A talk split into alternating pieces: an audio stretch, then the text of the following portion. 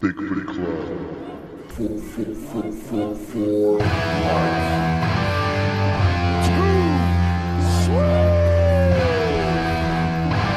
Bigfoot Club.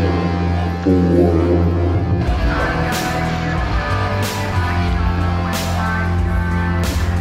Ladies and gentlemen, welcome to Bigfoot Club. Robert Jesse Dominguez, Ash Tucker, Stephen Robert Dominguez. Believe in us. Believe in Bigfoot Club because we are too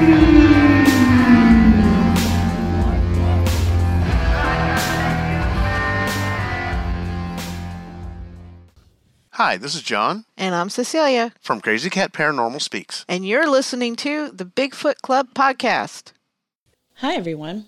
I wanted to mention if you are listening to Bigfoot Club on any of these platforms iTunes, Spotify, iHeartRadio, Pandora, Stitcher, Google Play, Alexa, YouTube, Listen Notes, or Deezer, please give us a comment, a like, a subscription, give us a follow, and we appreciate it greatly. Also, please like and follow us on social media platforms Facebook, Twitter, and Instagram. You can find us by searching Bigfoot Club 1. That's Bigfoot Club and the number 1. If you have any paranormal, Bigfoot, or strange stories, please email us at bigfootclub1 at gmail.com. Again, that's Bigfoot Club, the number 1, at gmail.com. Please check out Matt Knapp's YouTube channel, Bigfoot Crossroads and Cryptid Tales. Also, give a listen to Nightcaller's Bigfoot Radio on YouTube with Lauren Smith. It's also available anywhere else you can listen to podcasts. So, if you enjoy the show and would like Bigfoot Club to keep making episodes, then perhaps you would consider supporting the show. You can do this by donating to our PayPal link, and any donation is accepted. These donations will support us in to continue bringing episodes and content. Once again, thank you so much for your support. Hey everybody, Robert Jesse Dominguez, Bigfoot Club, Season 2, Episode 45, here with Stephen and Ash. How you guys doing? We're doing okay. We've done a lot of episodes this year. Yeah, we yeah, we have. I guess I just don't pay attention. I'm just like, really? Already? Yeah, I was telling Matt um I was telling Matt this week that we were going to do two episodes with Scott and then with Brett next week and then I was going to cut it short the rest of the year. He says, "Take a break." I said, "Yeah, man, we've been going hard all year." So We haven't taken a break since what? July? July, yeah. We've been we've been doing a show like non almost like every week, almost. So so it's been pretty tough. It's a, it's been a tough year, but I think it's been good for us from the Bigfoot Club stand standpoint. So um I'm pretty excited today. Today we have Scott Perry with uh, Texas Paranormal Recon. How are you? I'm fantastic, and it's wonderful to be on this thing. Man, I I've been trying to get you on for a while. I know you were on uh, Brett Friedman's show uh, that he's no longer doing, but um, but I I've been trying to get you on, um, and I've been meaning to reach out to you, but I just I you know haven't had time to do it. It's been busy. Yeah, It's been busy.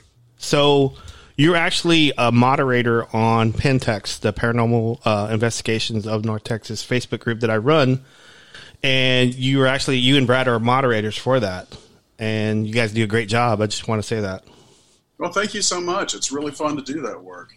Um, let me ask you a quick question. Uh, when you when you joined that group, were you in another group already, or Oh Lord, let's see. Um, that was one of the first ones I joined. Mhm. Um, a friend of mine, Tanya Murrett, kind of pulled me off into Texas Paranormal Outreach, and that kind of died down. But if anyone's interested, I'm still kind of running that. okay?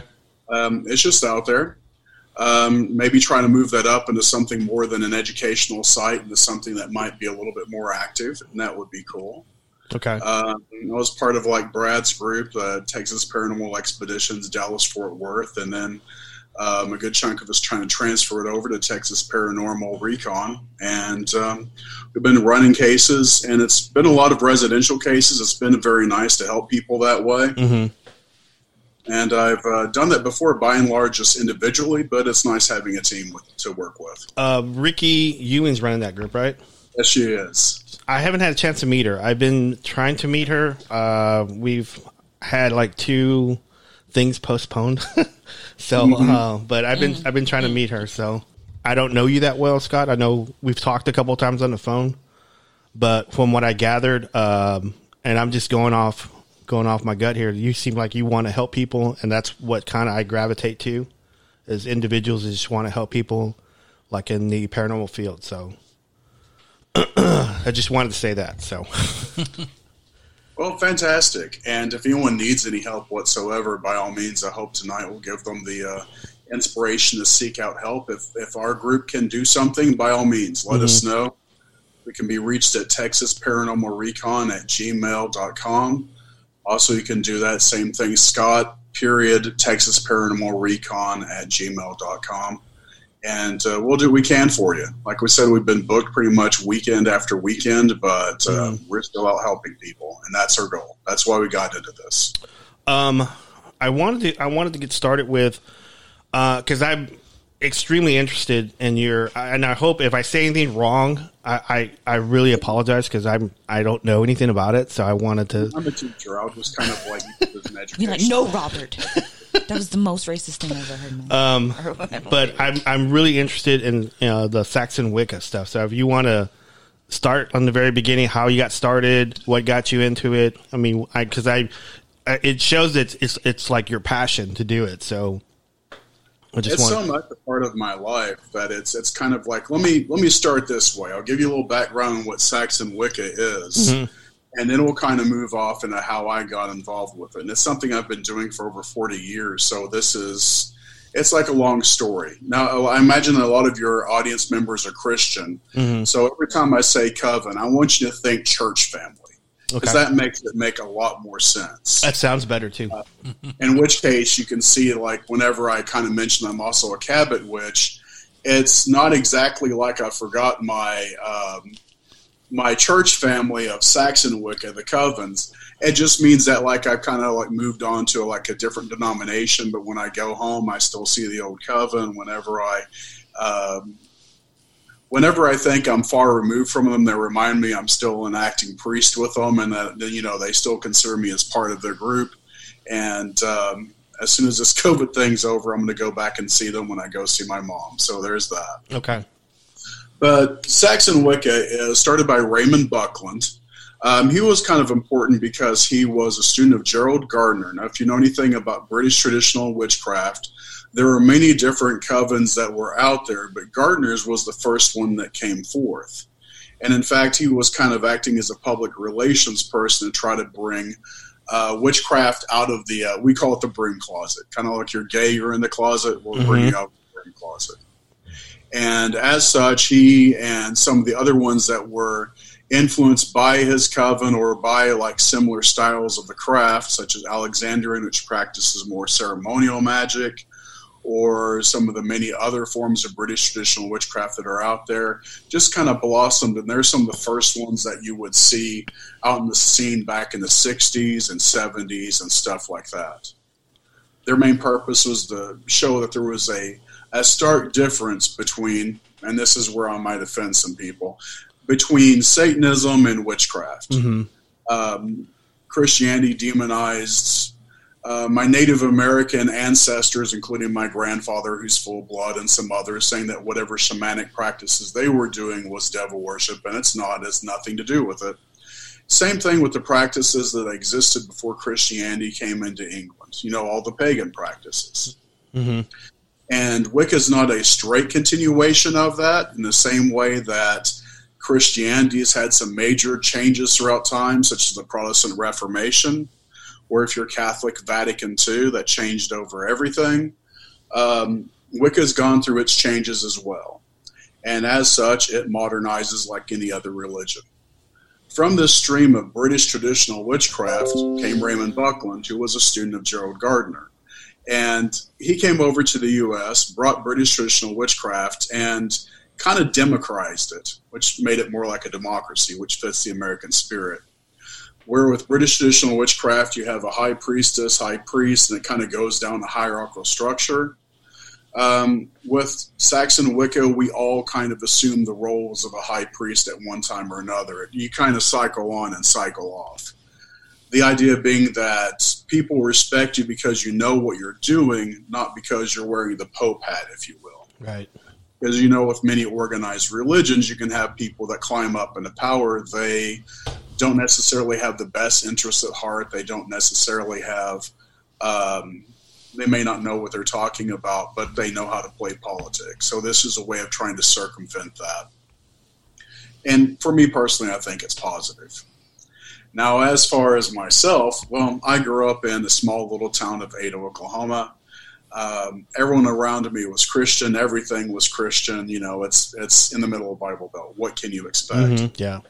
But a lot of Christianity just it didn't vibe with me. I had memories of past lives. I was talking to spirits from an early age.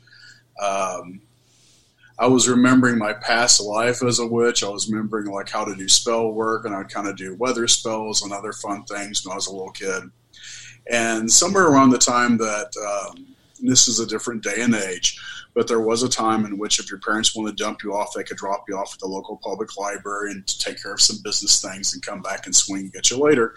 Um, so I was hanging out the local library and I was checking out a lot of books on ghosts, a lot of things on like Loch Ness Monster, Bigfoot, um, a lot of things on witchcraft.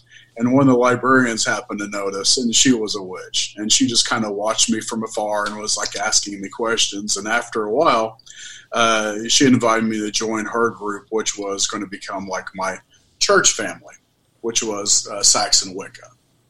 And they kept me on the straight and narrow and kind of, they were like surrogate parents, if you will. Right. Uh, you know, group of 13 surrogate parents. So, and also the fact that they were witches and had psychic abilities too made sure that I really couldn't get away with a lot. So, where other people were out drinking, partying, and doing other stuff, I was holding seances and just doing things that were slightly different, but still positive.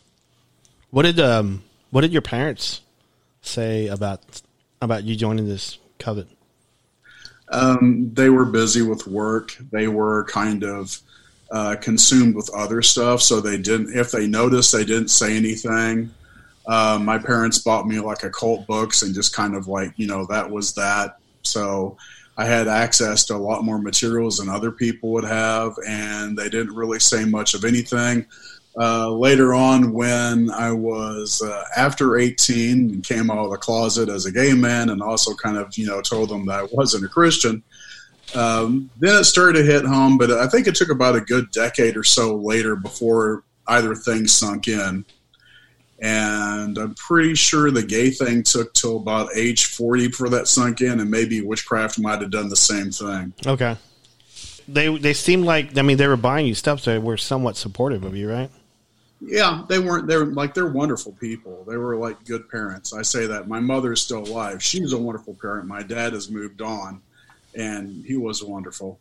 But it wasn't like your traditional kind of thing. Right. My parents still bought me like a Bible, a King James Bible, when I was 13 and a cross, and I remember looking at them at Christmas and going, "Why would you do that?" Because it's kinda one of those- Understood. Yeah, it's kind of one of those things where, like, you know, we're because my mom still does that too. You know, I'm like non-denominational pagan or whatever, but she kind of like kind of wants to be like, well, hey, you're single. There's this down at the church. They're having a singles meetup, and they just go to the movies, and you know, just kind of like tries to backdoor it in there, kind of like, you know, like maybe. I mean, I know you're 34.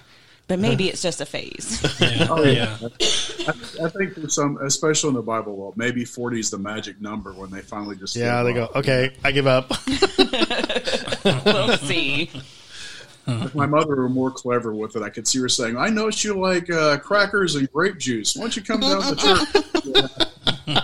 Those crackers taste like envelopes. I don't know. That's what I always thought. Like when the old, like when you Yeah, look yeah, at that's yeah, what they yeah. tasted like to me. It's uh the the Uh, flesh of Christ. The communion stuff. So, um, y- you were mentioning earlier the second second degree uh, Cabot witch. So, did you move on? You, did is it is Saxon Wicca like the first phase, and then you just moved on to that? Think of them like different denominations. Okay. We call them tradition user denominations. About seven years ago, I became vegan, and there's a lot of gay witch vegans that are like Cabot witches, and I just kind of like I love. I love Sax Wicca. It's I'm always going to be a Sax Wiccan, and I'm always going to be a priest in that. But I also like the Cabot. We're going to call it denomination, but it's tradition. I like the Cabot denomination a lot. I studied under Laurie Cabot. She's a wonderful lady. She's funny. She is. Um, they have an insult for witches like her. They'll call them like glitter witches because they're not dark and scary and she just puts glitter in damn anything. If you buy candles from her, you're going to see like glitter sneezed all over it. So she's just damn funny. And if you look at her and like just kind of like turn on your gaydar, she's always surrounded by a bunch of like gay witches. So it's Uh-huh. like there's drop a disco ball and It's a gotta party. So it's it's a super friendly kind of environment, and yeah, I'm a Cabot witch too. Very proud of that. I always fly the Cabot colors on my Facebook profile and whatever else. It's it's you know you don't have to, you can you never forget like your church family if you would Mhm. like if you know you change denominations or become non-denominational Christian you you don't really lose who you were.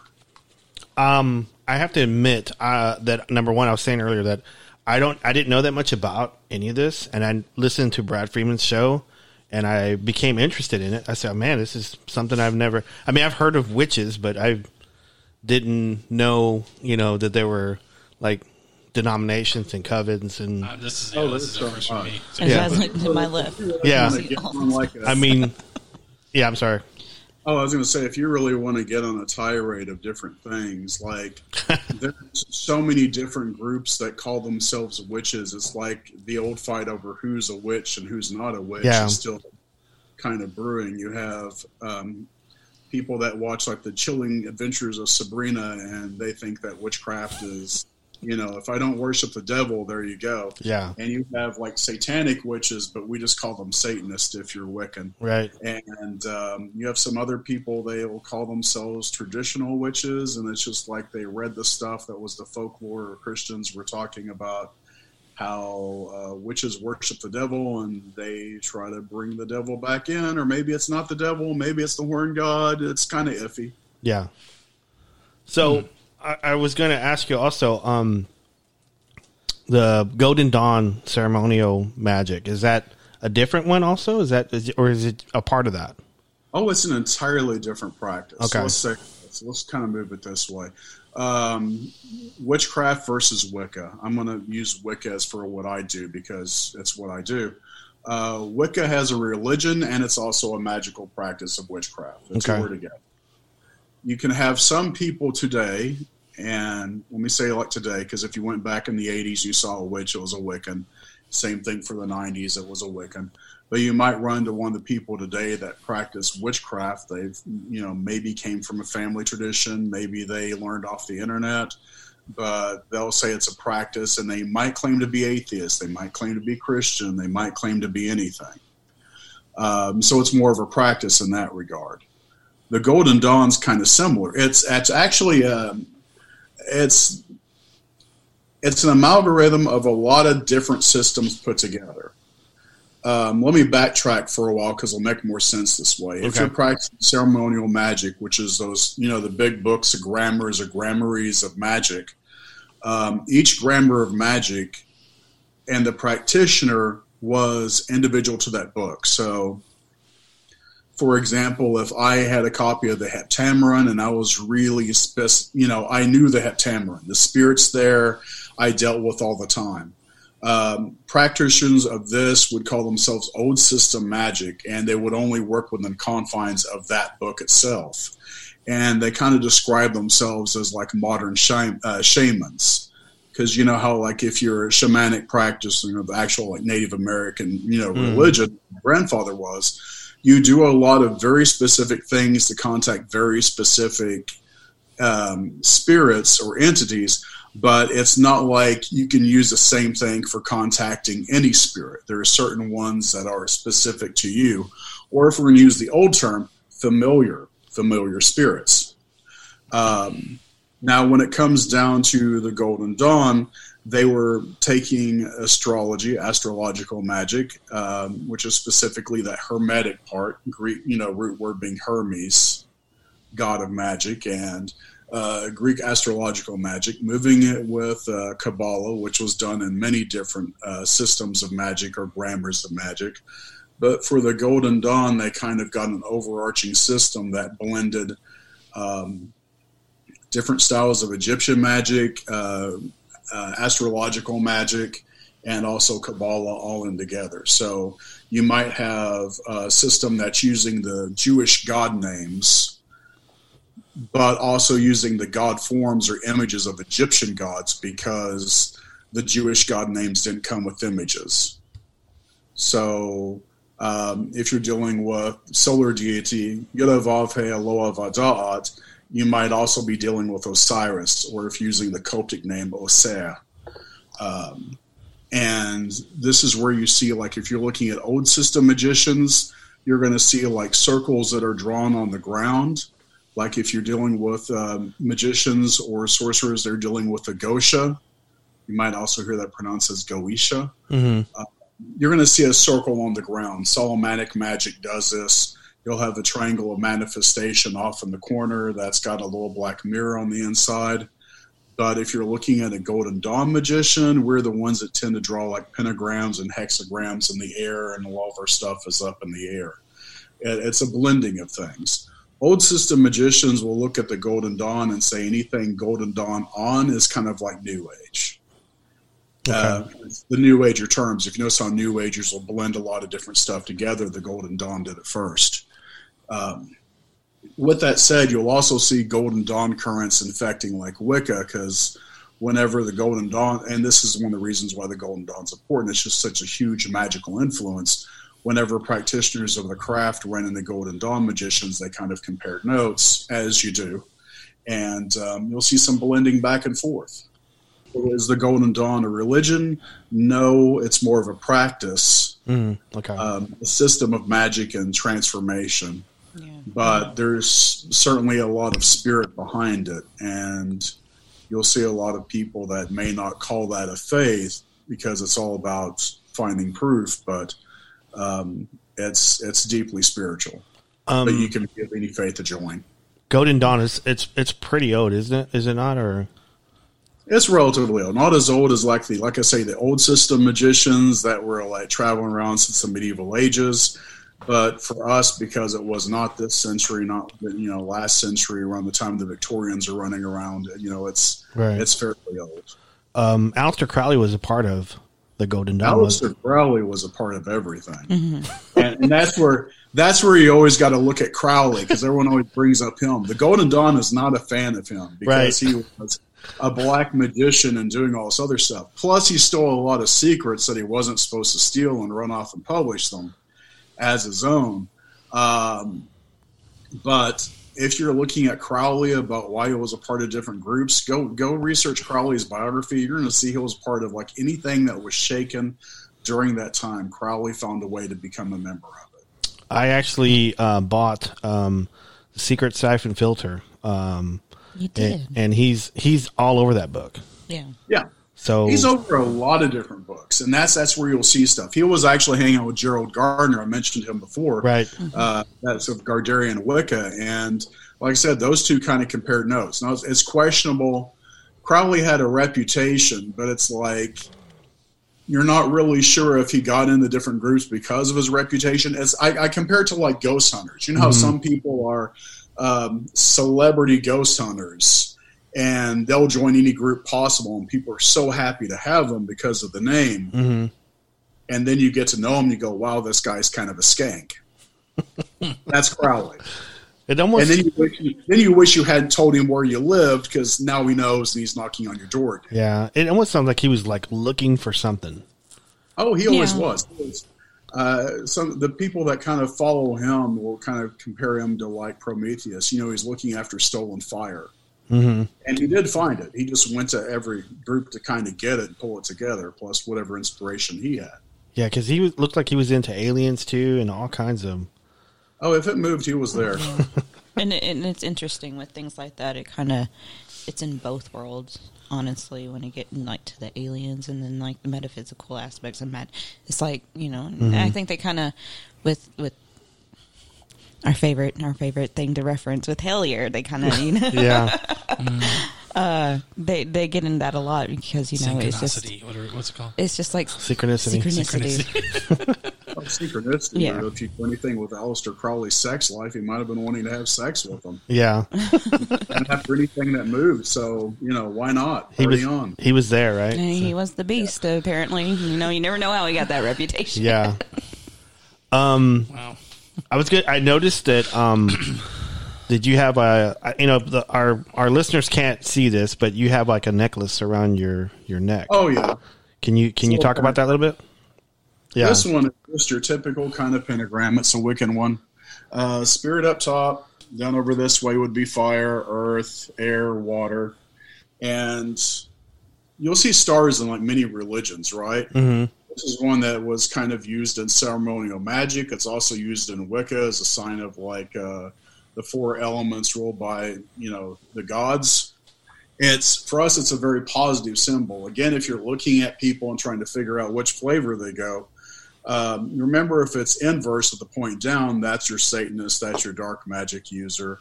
Just like with crosses, you know, Satanists like to invert things.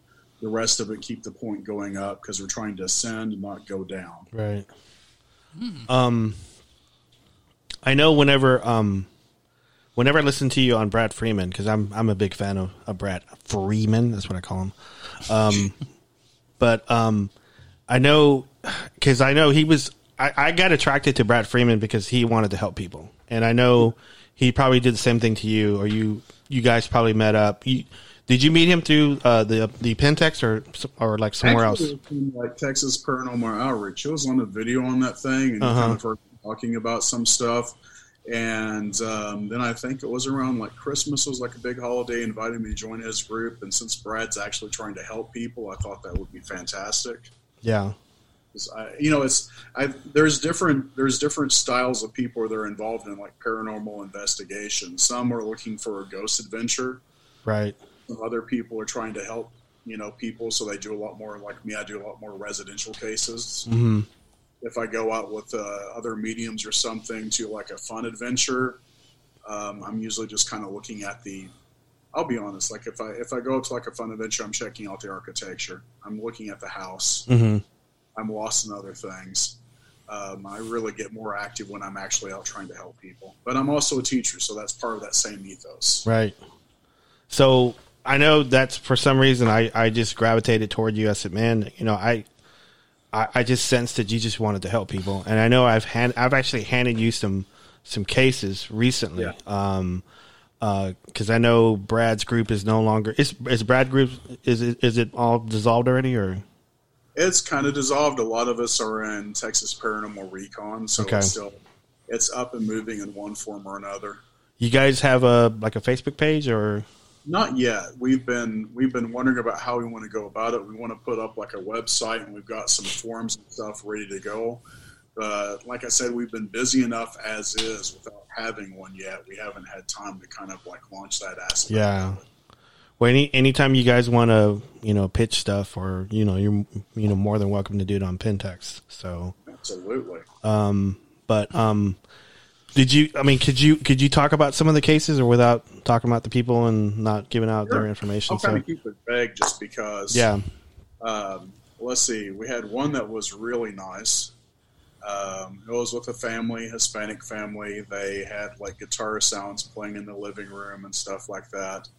They um, thought it was uh, their deceased father, and you know, for the kids, it'd be grandfather and stuff like that. hmm And um, we had a lady with us, Marie. She's in so many paranormal groups. She's just friggin' amazing. She's a psychic medium and was able to through FaceTime peg out stuff and and name uh, like, oh, this person here is like blah blah. Described him was an ant or something like that. And just got the descriptions correct, and that was wonderful.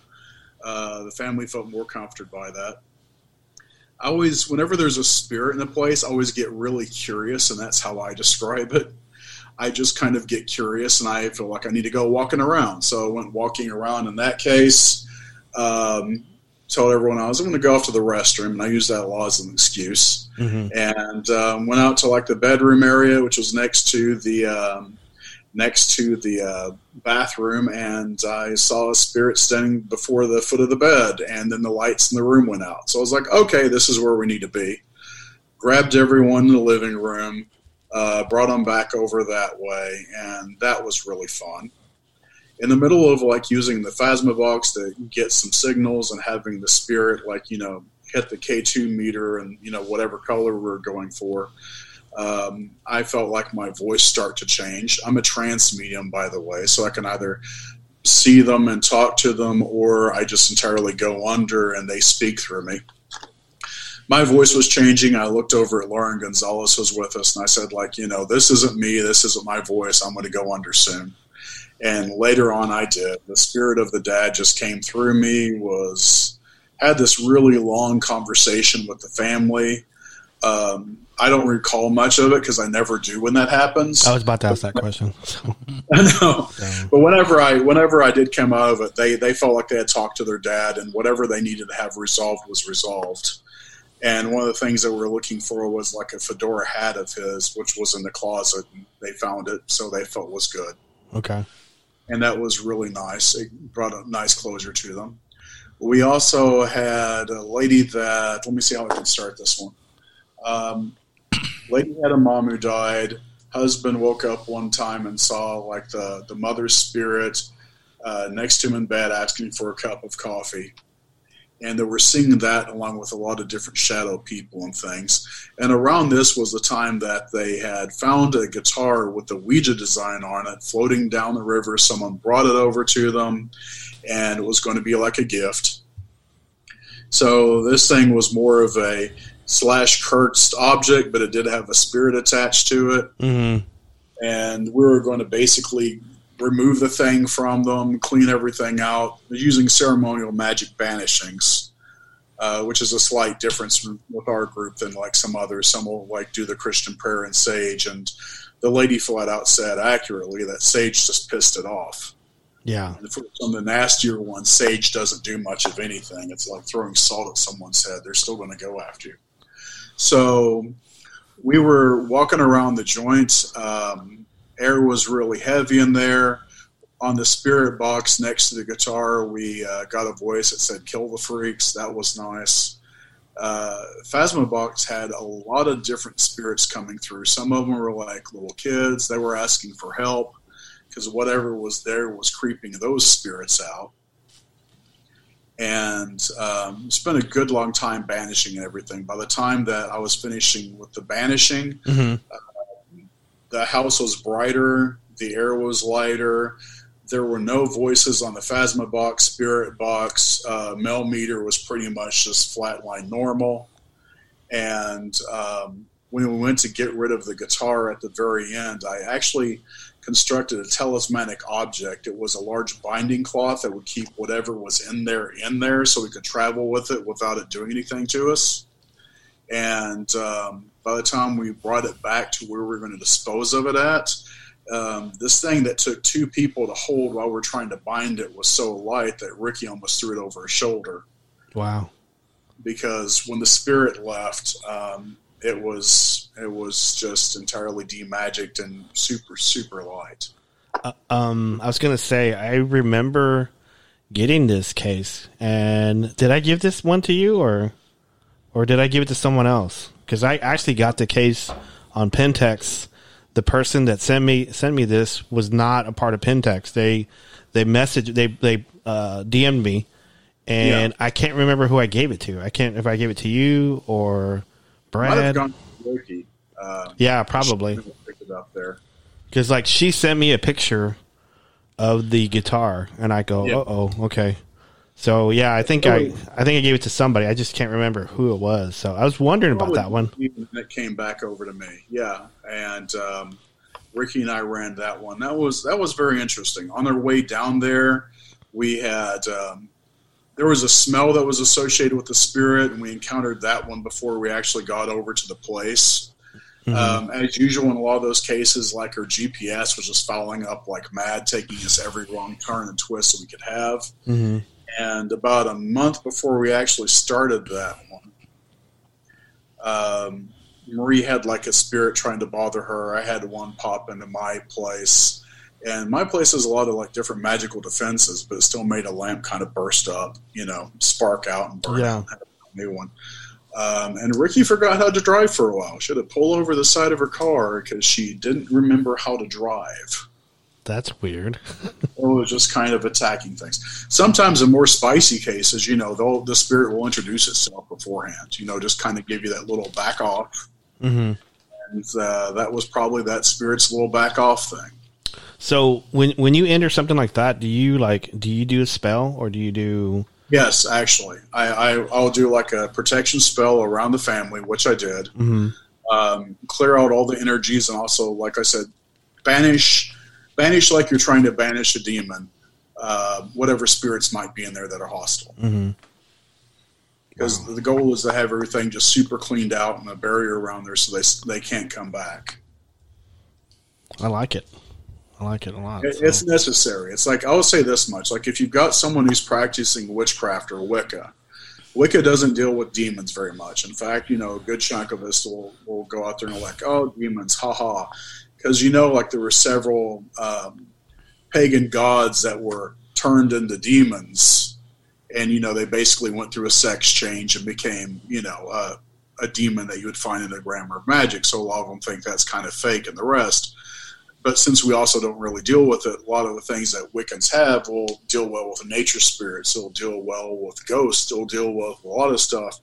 But a more feisty demon, it's it's it's not, Mhm. or even something that's demon-like. So, but ceremonial magic's designed to get rid of things like that. We want to clear the air so we can um, breathe in the rarefied air of like astrological magics or Saphiric magics or zodiacal magics. So. Um, it's it's kind of a better fit if you want to make things go away, it can make things go away. Right. Um. Um. I can I can edit this part out if you want me to, but I wanted to see if you wanted to talk about that one case that I got that I sent you. Um, Oh, yeah. About the girl. We don't have to say her name or Yeah, where she's at. Um, but it was it was a girl that reached out to me on Pentex, and she was telling me that um, she she had someone staying with her, and and that um, that scared me. we had something drop over here, so uh, there was someone staying with her, and uh, then things things became uncomfortable. Maybe I'm leaving something out. You just tell me, Scott. But um, but she asked him to leave, and then he left, and then she was going through his stuff and like on the couch and he had like some kind of paper that had like some kind of Latin on it. And then Yeah. she was seeing like shadows and smoke and so she reached out to me and she wanted help and then I I gave I offered the case to you and I'll let you go from there. Oh, that was that was unfortunate. That was um, sometimes as like a, an investigator, you don't have the skill set you need for something. That was not a paranormal case. That was a mental health issue case. Um, she had claimed that her boyfriend or whoever was boyfriend like that was staying with her got an obsession with her. Um, he left and that he was actually turning invisible and staying with her in her apartment and stuff. Mm-hmm. And if you're a really clever person, this is the plot line behind the, the most recent Invisible Man movie. Right. I was And about to say he that had- sounds very. she Yeah. had she sent me some. I asked her to show me like any evidence she had. She had a picture of him that was obviously a guy standing in a carport with his leg kind of obscured by uh, one of the posts. And say, "See, he's invisible," and I'm like, "No, he's there. The camera's bad, but he's he's still right there." And her reply back was, "Oh, well, you see, he doesn't have a reflection in the the Jeep window." And I'm like, "Well, it's angled so there wouldn't be one." And she sent me some other pictures of her Jeep that she saw um, Zozo, um, Slender Man. And As you know, Slender Man was something that was made up on creepy pasta. Right. Don't And there was even a um, Yeah. uh, campaign, if you will, in which Right. people inserting pictures of Slender Man in various photos, which made it out, and some people thought that was a real thing. And there was one other one I can't remember what it was, but it was also it was like one of those pop culture demons. Probably the rake, if I were to guess. Yeah, it, it was something like that, and she was seeing it all around her Jeep, and there was nothing there but a Jeep. Yeah. And I'm a believer, but I also know that not every ghost is a ghost. Sometimes it's something other.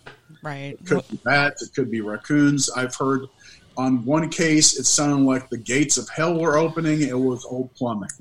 Um, yeah, 'Cause No, that, that- that's scary yeah. shit. It's just some scary shit. That's you wish it were ghosts because ghosts are cheaper.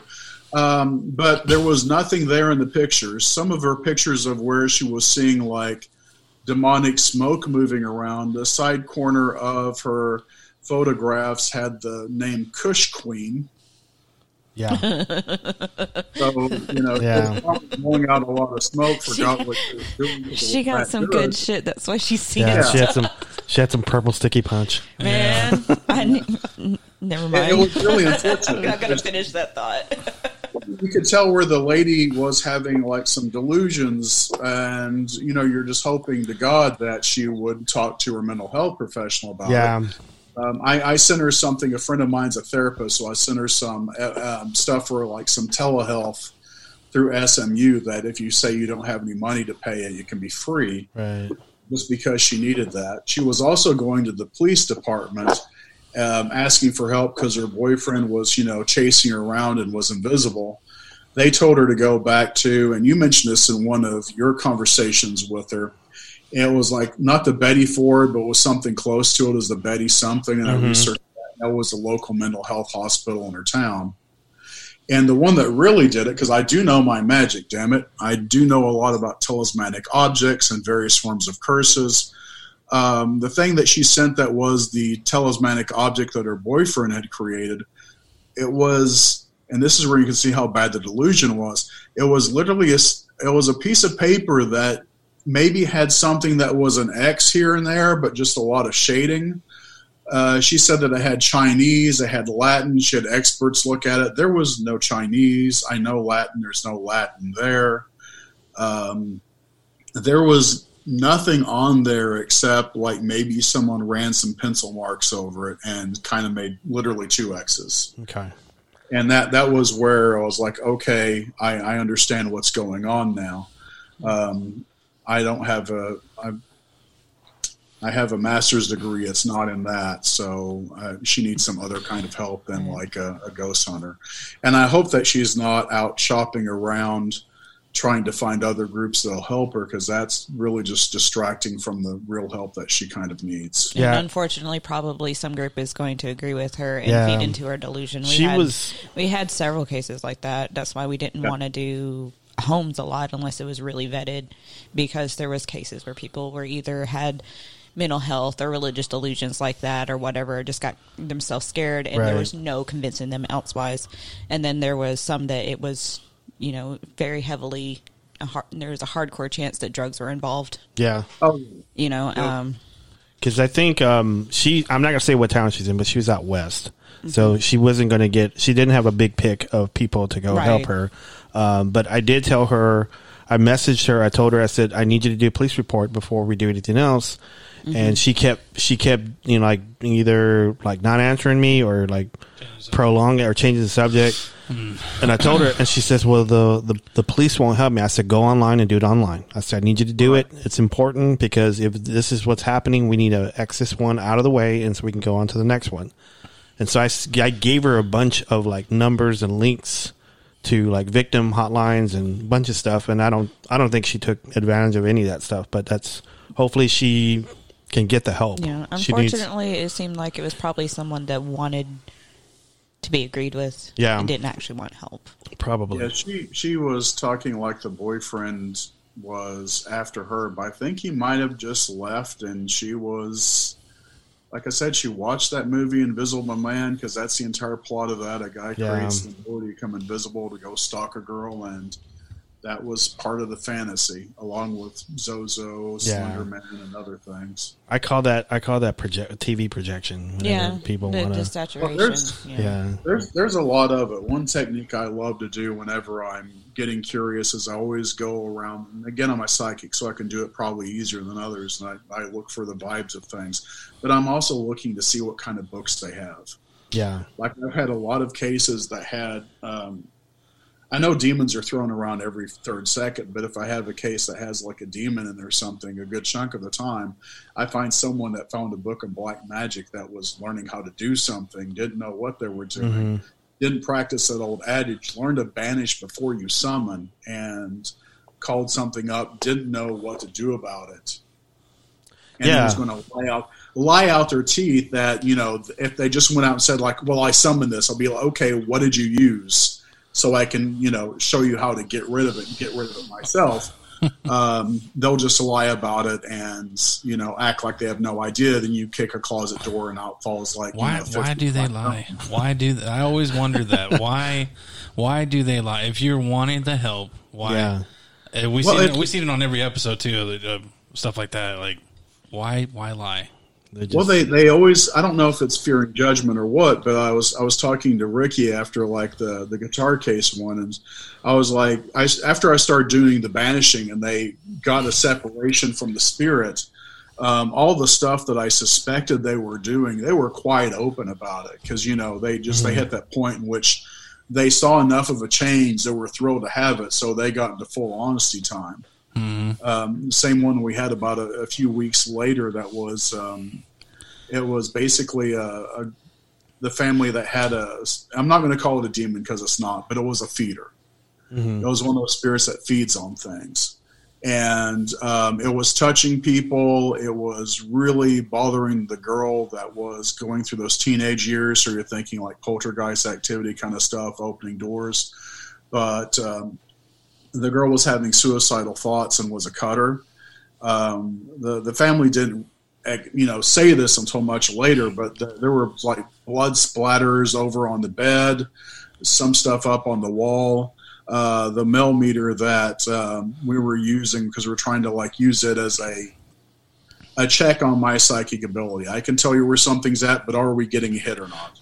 right. And in fact, I'll say this as a side note. That's how we tend to use tech is uh, not to prove if something's there, but if we're getting rid of it, then we go through with the tech to see if it's hiding. Because if the mel meter is just at a flat, everything is at a flat, then then we know what's gone. Um, but that friggin' mel meter was giving a nice little high reading of about like 14 and 12, you know, on the EMF side of things, whenever we were putting it next to the blood. And we move it up from the blood and then it drops down to like, you know, 0.5, Right. 0.2. And the thing, while it was, it touched Ricky, it was acting out. Uh, whenever I started banishing it, the lights in the living room flickered, which like freaked out the mom and stuff. But that thing was hovering over the bo- the blood feeding. So of course it was affecting the client, so that her kid would cut in deeper and give it more to feed off of.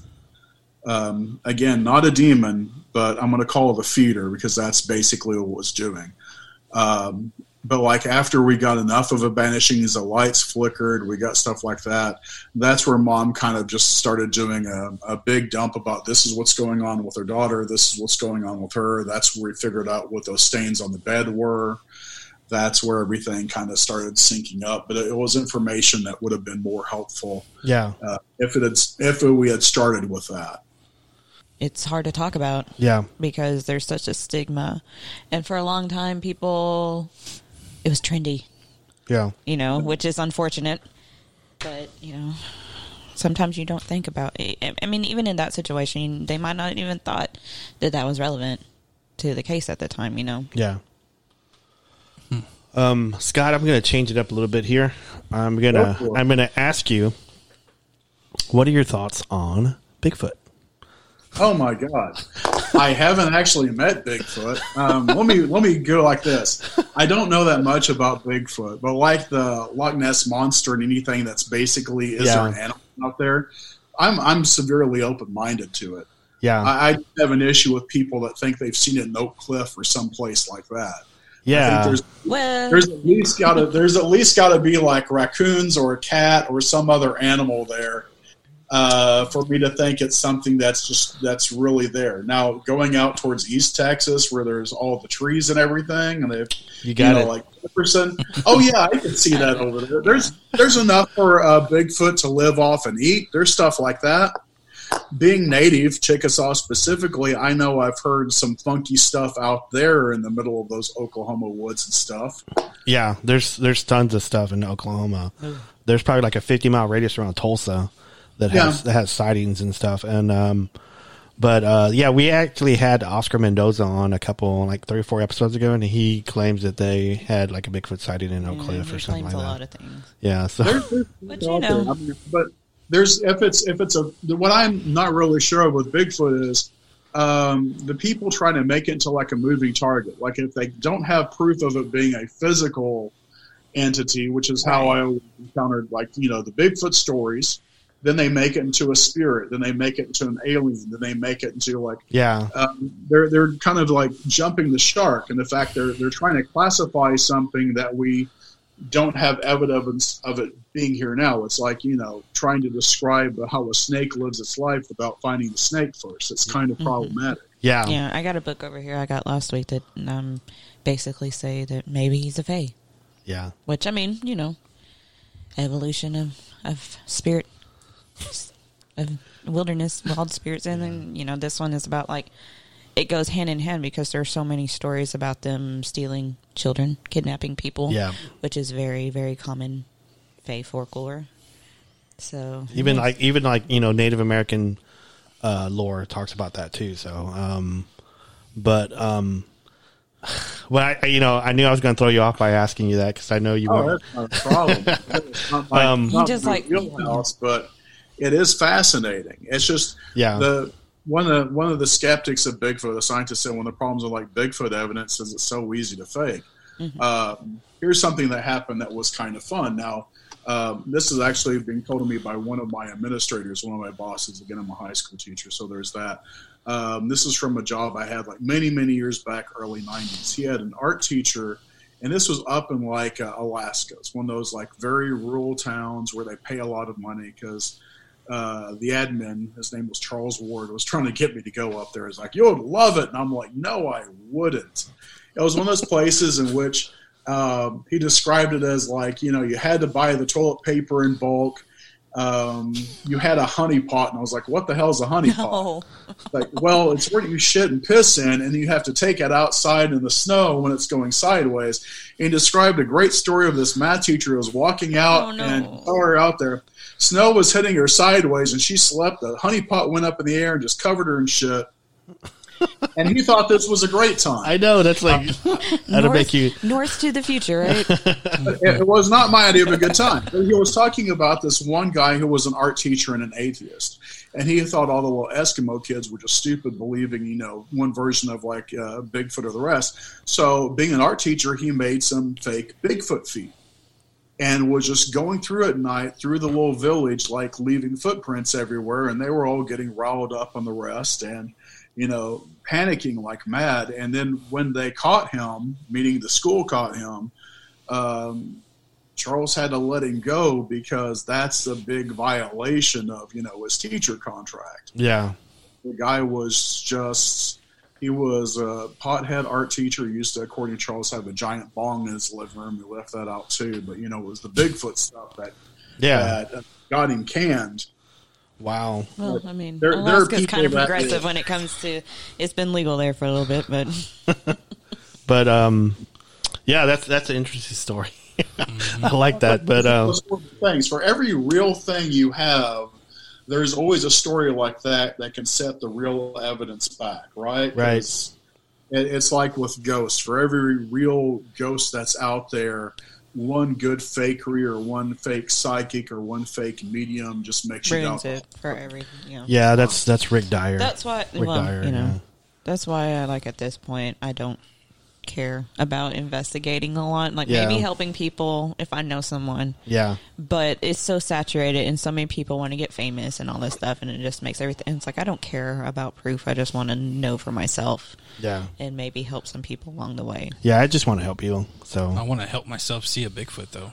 well, you know, we can do that without having to go through like, the "Oh, mess. crap. So it What did I might be like see?" other forms of apes, and when it gets pissed off, it throws its poo at you. yeah, Yeah. it does. I mean, hey, That I is could a be that I'm- have you heard stories about that ever happening?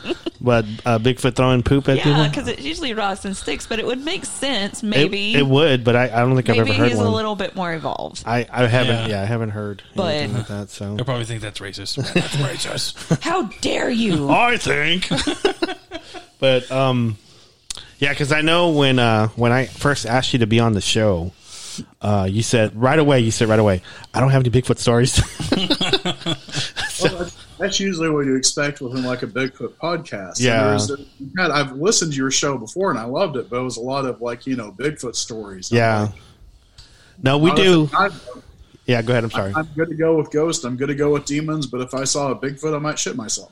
well, yeah, that's what I always. Uh, I even told uh, Robert that you think because this is where you can cross it over. Like you think Bigfoot see see stuff like ghosts. You- Yeah. they see demons. They see, you know, and are they able to have the knowledge to decipher that's not real? Yeah. You know, or they get scared themselves, like ah, you know, like just by seeing. Uh, a person, you know, like they try to scare it off, and then it just vanishes in front of their eyes, and they're like, oh, "What the heck?" It's possible. I Yeah. mean, because there's a lot of the dead roam the earth. So Yeah. what there- if there's, Bigfoot ghosts? What Yeah. if there's Bigfoot ghosts? Yeah. What if Bigfoot practices What if spells or you they know, do, don't they? like It's possible. I mean, mean- it's. I'm not gonna. I, I don't. I'm not gonna I rule it out. I don't necessarily want to like say that that's a definitive. Just like hearing the stuff that's happened Right. with your team and the stuff that Luke's found. Yeah. That that's like really early shamanistic. Yeah. Well, we could, we could look at that through some other ways too. Like, let's be honest, we're of the ape family, right? We're scarily apes. Um, if you're looking at other apes out there, like you know Koko the gorilla, right? Mm-hmm.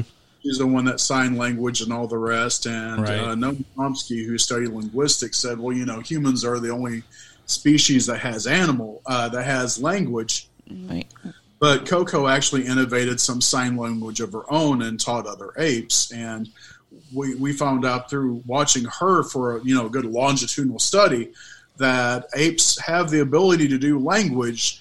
And a lot of the stuff that we've been seeing and thinking is just them beating their chests and other stuff that was just animal stuff was their sign language for their stuff. You know, because they can't Um, physically speak in a voice like we do. Right. People assume. So it, that, would, you it know. wouldn't be ab- it wouldn't be abnormal if a Bigfoot's closer to like another ape family that it would do something like that.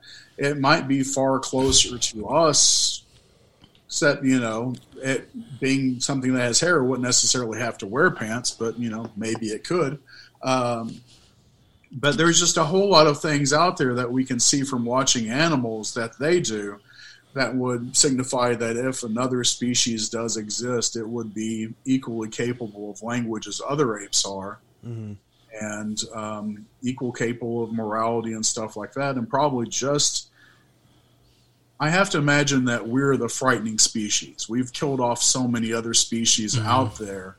Um, if there is a Bigfoot, I don't really think it would come, or he or she, let's call it he or she because it would have personhood uh, he or she would come close to us because we're kind of messed up and deadly. You know, we've we've destroyed so many other other species out there. It has to be aware of that. Oh yeah. Oh, yeah. That's, I think think they've known that for a very long time. And I honestly think that's why not every, even you know, good researchers that we know have been in it for you know Decades. For example, with you know our our last guest, she's Yeah. never seen one. She's been around it her whole life, Yeah. and has never seen it. But I think they choose.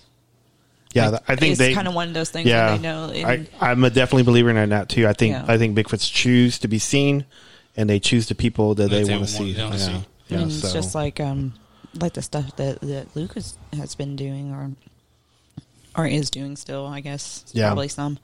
Uh that, you know, he he's spoken about how it's kind of tricky. He didn't really want to tell anybody about it because it's one of those things. It's like you either trust through this, and not everybody is worthy of that because they will be yeah, destructive with it, more or less. You know, he told us. uh, Did he tell it? Was it that story he told? Did was it on air about the person that had shot one, and he didn't end up dying, and the other guy got freaked out and they're like, "You need to go in there and take care of your business." I don't think he told us on the air. I Yeah. think I think he told us off air. Um, but um, Scott, uh, our my mentor uh, Luke Gross was doing some experiments and just wanted to get you in the loop on it.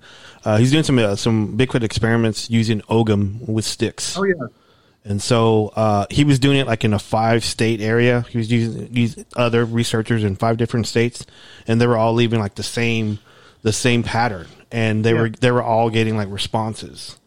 And so, um, but it, I thought it was, you know, I experienced some Ogham stuff like in the early 2000s, but I'd never talked about it to anybody because I didn't want anybody to think I was crazy or dumb or whatever. I just never talked about it. But I've experienced some stuff like in the field in, in East Texas about Ogham, and but I never said anything about it. So And they're, they're like leaving you guys like herbs Yeah, and things like yeah. that. Yeah. That, you know, Yeah, they were leaving us herbs and they were leaving us like birds and like crooks of trees and stuff like that. Stuff that I was putting stuff there, like in crooks of trees, and I would come back like, you know, a day later and they would leave a little thing for me. Like Yeah. a de- like a dead bird or some herbs or whatever. I don't think And so. it was dead bird. and it was like way in the field where no one could see it. But mm-hmm. anyway, but yeah. but it was fascinating stuff, so No, it's nothing unusual. I mean, your house cat does the same thing. Mm-hmm. yeah. That's where a lot of this stuff, if you're putting in the greater context, it's not it's not unreasonable Yeah. that things like that would happen. Well, um Scott, we're at an hour. So My I- God, time passed so fast. I know it, it did. Um, thank you for coming on, man. I really, really enjoyed this. I really enjoyed talking to you. Um, hopefully you enjoyed it too. So Yeah. Oh, I did. Anytime when we didn't even get to talk about demons and other scandalous things. yes, we can- we can do a part two to that. So It will um, I want to thank you for coming on, though. Absolutely. And if any anyone listener needs any help with anything, you can, like I said, find me on Facebook. Um, you'll see the name, you'll see vegan underneath my picture, so you'll know it's me. Uh, or contact us at Texas Paranormal Recon at gmail.com. Scott, period, Texas Paranormal Recon, like one word, at gmail.com. Okay. Thank you. Good night. Yeah. Thank you so much.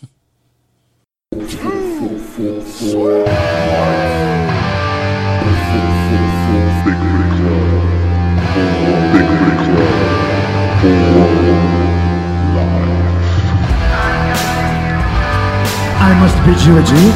And so, goodbye. And good night. Bang!